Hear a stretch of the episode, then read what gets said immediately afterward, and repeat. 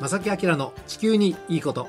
皆さんこんにちは。正木明です。荻野恵美子です。3月の20日月曜日午後1時を回りました。いかがお過ごしでしょうか。今日は3月20日で明日が3月の21日、うん、春分の日でございます。明日が。まあ20日か21日なんですね。年によって違いますけどね。わ、はい、かります？この春分の日を祝日にするって意味え私は、はい、あの今年は一粒万倍日と虎の日が重なって大安だしってすごいいい日あ天赦日も重なってるんですけど、はい、っていうこの日3月21日春分の日に。これ、ま、春分の日は絶対そうなんですか？いや絶対じゃないんですよ。今年？はい今年はいろんないわゆる風水とかねいろんな暦の良い日が重なってるって、うん、もうそっちばっかり様が言ってますけども、うん、もとい何ですか？それは。なぜ祝日なのか。今日はどういうふうにね行動を考えなさいって書いて言うかというと、えー、自然をたたえ生き物を慈しむことを趣旨としてるんですってある意味環境の日なんですよ。ちょっと自然に目を向けてね素晴らしい自然は素晴らしいどこが素晴らしいんだってちょっと考えてみましょう。それから人間だけじゃなくていろんな生き物にね目を向けてみてはいかがでしょうかというそのための祝日だっていうことをぜひね皆さんにお伝えしたいと思います。改めて皆さんね、うん、噛み締めたいと思います。ね、であの今日はですねこの後お届けするのは、はい、あの気候変動の話を少ししたいかなと思っております、はい、で気候変動は地球温暖化なんですけれども、うん。えー、いろんなところに影響を与えますよね、はいでその今のどのような状況に今なってるかということと、うんはい、影響を受けるいろんな場所がありますがその一つ場所にちょっとスポットを当ててね、うん、あのご紹介したいと思います。この番組は公益財団法人兵庫環境創造協会の提供と浜田科学株式会社の協力でお送りします。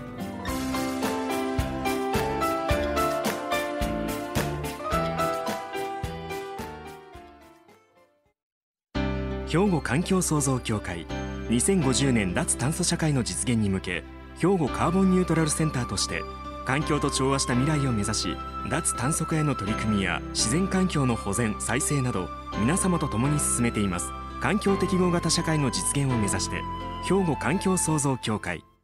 お父さん何してるん？え店で使ってた揚げ油捨ててるけど。もったいな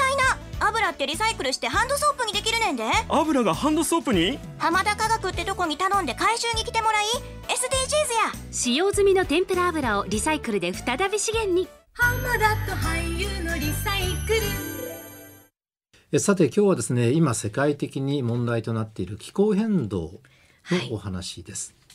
はい、えー、一体どんなことが起きているのかについて皆さんと共に考えていきたいと思いますでねあの気候変動の話って言ったらちょっと遠い世界の話ってねなんとなく身近ではないです、僕もそう思います、はい、えですけれどもやっぱりいろんなところに影響あるんですよっていう話を今日はしたいと思いますね。なんかだんだんこうね身近には感じてきてるけど今一つなんか自分ごとじゃないね。ね湧かないっていうのはこれはもう僕もよくわかります。ますね、でね今年の冬をちょっと振り返りますと、はい、そこそこ寒かったですね。普段あまり降らない雪の降らないところでも結構降った印象がね今年はありましたよね。はい、で実際の気温を見ると大阪の1月の平均気温が6.6度でした。寒かったです。2月は7度ちょうどでした、うん、神戸はそれぞれ6.6度と7.2度、うん、でこれを平年と比較するとわずかなんですけどもどちらも平年よりも少し高めでした。平均しちゃうとね高めだったんです。そうなんですね、うん、12月はね実は平年よりもちょっと低かったところが多かったんです、ね、雪がね降ったり寒いなと思って、うん、でその1月2月の平年よりも高めだったっていう、これもねはっきり言うとそれが全部気候変動の影響地球温暖化の影響とはこれは一概には言えないです。あの1月2月の平均気温が平年上回りましたって今お伝えしましたけれども、えー、だから温暖化進んでるでしょとは僕は言いません。ん偶然というかないろんなものが重なってそういう結果になっている。だけれどもっていう話なんですね。はい、で地球全体を長い間見てみると、えー、やはり地球全体の平均気温というのは上がっています。18世紀の半ばの産業革命以降地球の気温はおよそ1.1度上がってしまっています。であの今後気温の上昇がねどれぐらい予測上昇が予測されているか、うん、これはですねあの実はいろんな予測がありましてねこれから先ね、はい、どれぐらい気温が上がっちゃうのかと。えー、でもこの予測っていうのは今の私たちの気候変動に対する取り組み対策、はい、これで決まってきますよ、はい、なのであの今ある予測はね5つのシナリオが作られています。あいろんなパターンを。そう5つパターン作られているんですね、うん、一番気候変動が抑えられるシナリオつまり対策が非常に順調に進んで気候変動の原因の一つである二酸化炭素の排出が抑えられた場合理想形ですね、ま、理想形目指すところ、うんはい、これもですね理想なんだけどやっぱりある程度温暖化はしばらくは進んでしまっていって、ええ、2100年、はい、西暦2100年で産業革命以来1.5度の上昇が予想されています。ね、よく言われてます今。そうそう、1.5度ってよく出てきますよね。はい、この数字。で、この1.5度の上昇に止めましょう。これを実現しましょうということで、うんうん、今各国がそれぞれ日本も含めていろんな立場から対策を進めているところなんですね。はい、でこれがですね数年前に国連の研究機関が出した予測、はい、一番いい予測ね。5つのシナリオの中の一番温暖化を抑えられる予測。頑張ってそこ今目指してるんだけども、ええ、でもねそれ数年前の予測でしょ？数年前から今に至るまでどういう状況かとこれ1.5度までに抑えられるあの方向に進んでるかっていうといや残念ながら必ずしもね順調ではないということが最近分かってきました。そうですか。最近の一番新しい発表では、はい、2100年までに1.5度の上昇ではなくて、うん、このままでいきますと2.5度ぐらいいってしまうんじゃないかと言われています。目標は掲げているんだけれども、はい、思うように対策は進んでいないんですよ。このままだととんでもないじゃないですか。そうそう。何を意味しているかというと予測が立っているんだけども、はい、それに向かって努力を重ねても、うん、現実的にはその目標に届かない可能性が今出てきているっていうそうなんねあまりいい情報じゃないでしょ。う、はい、なぜかというと残念ながら今ウクライナ戦争起きてるじゃないですか。ロシアのウクライナ侵攻でしょ、はい、でこれでどういう影響を世界的に受けてるかというとエネルギー危機じゃないですか、そうです、ね、天然ガスがうまく使えなくなったりとかね、はい、また石炭を燃やさざるを得なくなったりとか、えー、えー、温暖化を進める方向になったりとか、うん、でこのような突発的な出来事もあるし、うん、えー、まあ、ある国はもう将来のその地球温暖化なんてあまり重視してなくてね必ずしも足並みが揃ってないっていうこともあって、はい、まあ、なかなか思うようには進んでいかない状況なんですね。これもぜひ知っておいていただきたい。正木明の地球にいいこといつも聞いてます。イエーイ今の状況もっともっと急速に進めていかなきゃいけないんだけども、今の対策の状況だと1.5度にとどまらず2.5度ぐらいまで上がってしまうのではっていう懸念が最近発表になっているというお話をね、前半しました。ね1度ってすごいですよね。うん。今そのね将来の気温上昇の予測5つのシナリオがあって、はい、その1.5度は一番いいシナリオね。温暖化を抑えられるシナリオ。なんですよね。これで一番いいシナリオ、はい、はい、じゃあ最悪のシナリオはどうなるのかとい。うとですね、今保たれている生態系がもちろん崩れてしまいます、えー、予想もできないぐらい崩れてしまいます、はい、食べ物が育たなくなります、うん、絶滅する動物が増えていきます。海水の温度は上がってしまって、えー、普段取れるべき魚が全く取れなくなったり。今でも、ね、いろんなところにいろんな影響を受けてしまうんです、ね、今でも本当いろんなもうね、うん、そういう兆候は出てきてるのに、はいあのー、最悪のシナリオはだいたい4.5度から5度ぐらいかな、うん、地球の平均気温が上がってしまうということなんですね。うん、もちろんねそれぐらい気温が上がってしまうとその食べ物が育たなくなってね要するに飢えが生じたりとかするわけですよ。はい、でそういう世の中になっちゃうのでもちろん二酸化炭素をこれ以上排出することがもう禁止当然されてるでしょう。そうでしょうね。止めないとしょうがない。生産活動ももう本当できなくなってしまう、ね逆にもそっちも止まるわけですよね、うん、交通機関などインフラにも大きな影響を与えるかもしれませんし、はい、もちろん私たちの生活水準も今のままというかには全くいかない。そうですよね、うん、本当に今の便利な暮らしは絶対継続することはできないんですね、ねで最悪の場合食糧危機でしょ、はいそれから食料の奪い合いなどが深刻化すると平和な世の中を維持することが難しくなるかもしれません。いやこれ皆さんちょっと怖い話ですね。まあその想像もしたくないような世の中になる。地球は地球としてね保たれていても、はい、そこで暮らすにはもうちょっと厳しい状況人間が暮らすにはね、えー、っていうことですよね。はい、でですねもう一つ大きな懸念がありまして海水面の上昇です。はあ、まあそんだけ上がればね気温が上がれば、はい、温暖化が進むと、お例えば氷河それから北極の氷がどんどんどんどん溶けていってしまいます。はい、そうすると海水面が上がってしまいますし温暖化が進むと水も膨張するんですね。海も膨らむんです。でそうすると海水面上昇してしまう、はい、で2つのねそういう原因で海水面上昇。であの気候変動の対策が全くうまくいかない最悪の場合海水面はですね今よりも1メートルほど上がってしまいます。1メートルだったらちょっと堤防を高くしたらなんとかいけるんちゃうかという高さかもしれないですけどね。うん、まあねでも、まうん、海って波があるし、えー、月と地球の関係で潮の満ち引きがありますから満潮の時間は結構な潮位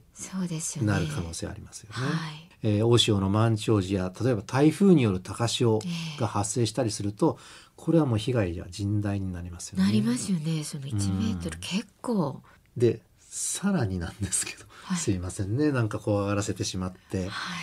実はねもう少し最悪のケースっていうのが想定されているのでこれぜひお伝えしておきますね。はい、で気候変動によって温暖化が進んで海水面上がってしまいます。普通考えると大体予測では1メートルぐらいって言われてるんですけどもその流れの中でね南極大陸南極って大陸があります、はい、あの氷だけじゃなくて陸地があるんですね、えー、でその南極大陸を覆っている氷が不安定となって一部が溶けたりそれから一部が海にバーンって流れ込んだりすることによって海水面はさらに上昇すると言われていて、これがですね海水面上昇の最悪のあの予測なんですけども、はい、今よりも7メートル高くなると言われています。7メートルはこれはちょっとただごとではない、ね、いやただごとではないです。うんあのー、今南海トラフの巨大地震が、ね、予測されていて、えー、それ、まあ、津波起きますよって言われてますよね。えーはい、で仮にそれ7メートルの津波だったら相当被害出ますよね。映画じゃないですよって言いたくなるような。その想像するシーンとしては映画に出てきそうなシーンかもしれませんね。ね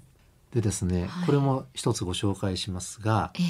海水面が7メートル上がってしまった時世界はどうなるのか、はい、日本列島はどうなるのか、えー、でこれ実はねあの調べることができます皆さんも。シミュレーション。シミュレーション。できるんですか？あのできているんですね。インターネットの環境ある方、はい、あのフラットマップ。要するに洪水マップですよね。はいはい、FLOOD の MAP マップというこれサイトがありまして、はい、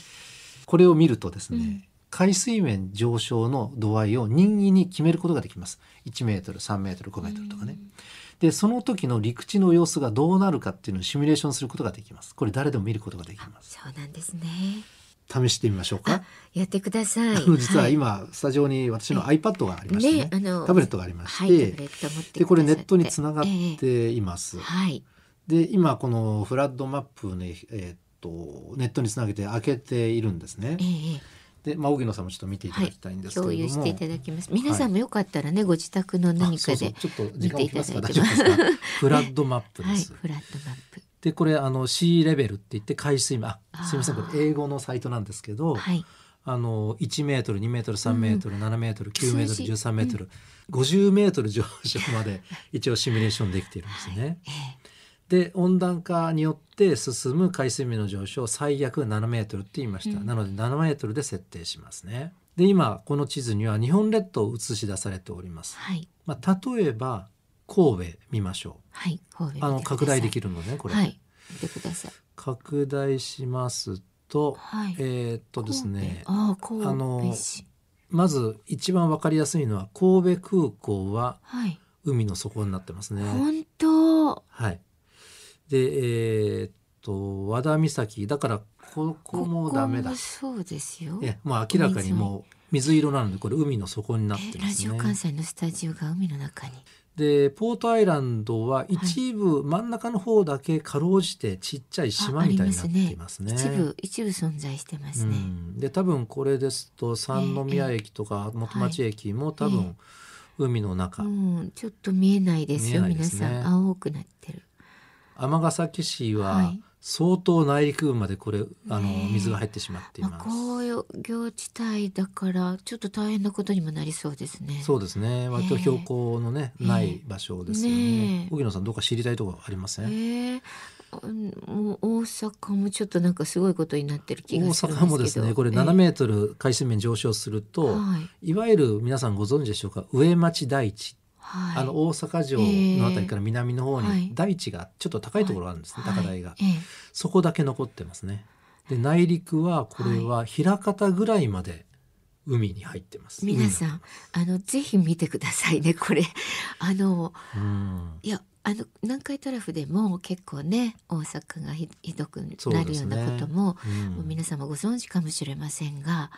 れシミュレーションですよあくまでもね。でも温暖化によって7メートル海水面が上がった場合、ねね、東京今映し出していますと、はい、東京も江戸川区海の底です、うん、はい。えー、葛飾区も海の底足立区も海の底です。いやいやいやいや。え結構北の方、はい、え。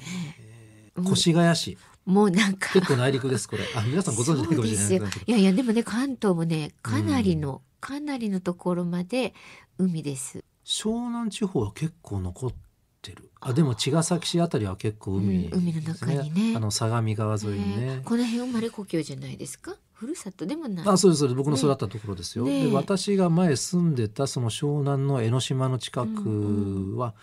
あ前いたところは稼働して大丈夫かな？江ノ島も一部残ってます。本当だ。江ノ島残ってるってすごい、うん、まあ7メートルね、うん、多分20メートルぐらい多分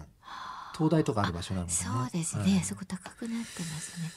まあそんな状況になっていて、ね、あのラジオをお聞きの皆さんも、はい、ここはどう？ってね見たくなりたい方も多いと思いますけどね。ちょっとぜひもう一度見方を、はい、あのサイトの名前をフラッドマップと言います。検索してください。はい、えっ、ー、と F L O O D スペースで MOMAP、MAP、うん、フラッドマップ。フラッドマップです。で、検索していただくと、はい、このサイトに行き当たります。ね、で、シミュレーションを7メートル、うん、あの、英語のサイトですけれども、はい、あの、ちゃんとね、数字が出てるので、わかると思います。子供さんでもわかると思います。わ、うん、かると思います。ねちなみに先ほどの1メートル上昇だっ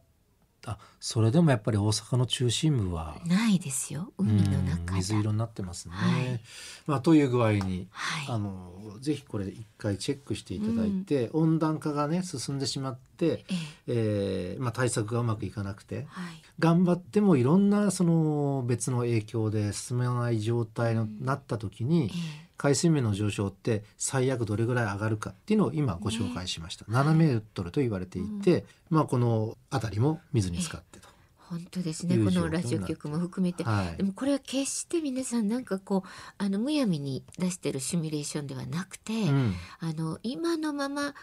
もう言ったらというちゃんとね精密なデータをもとに5つのパターンが出て、はい、この可能性はあるよっていう、まあ、最悪。その中でも最悪の状況が7メートル、うん、そうです。一番最悪の状況ですよね、ね、だからもちろんこれは回避しなきゃいけないので。絶対ね回避しないと。そうそう、うん、繰り返しますけど、その5つのシナリオっていうのは今これから対策をどうするかによって変わってくるわけですね。変えることができる。そう変えることができる、ね、ということなのでね。はい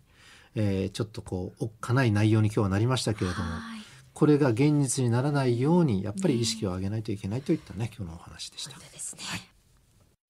兵庫環境創造協会2050年脱炭素社会の実現に向け兵庫カーボンニュートラルセンターとして環境と調和した未来を目指し脱炭素化への取り組みや自然環境の保全再生など皆様と共に進めてい。ます環境適合型社会の実現を目指して兵庫環境創造協会お父さん何してるん？え店で使ってた揚げ油捨ててるけど。もったいな。油ってリサイクルしてハンドソープにできるねんで。油がハンドソープに？浜田科学ってとこに頼んで回収に来てもらい。SDGs SDGs や。使用済みの天ぷら油をリサイクルで再び資源に。浜田と俳優のリサイクルえさて今日は、え気候変動による影響についてね、えちょっと恐ろしいお話をさせていただきましたけれども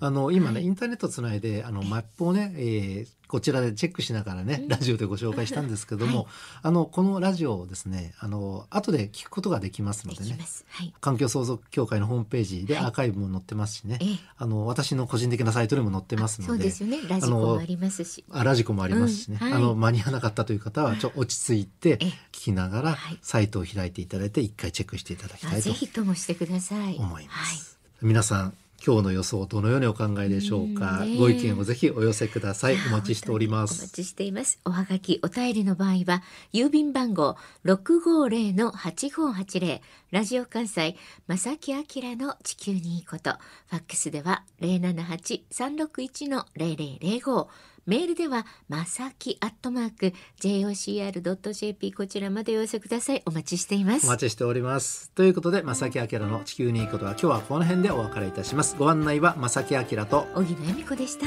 それではまた来週。さよなら。この番組は、公益財団法人兵庫環境創造協会の提供と、浜田科学株式会社の協力でお送りしました。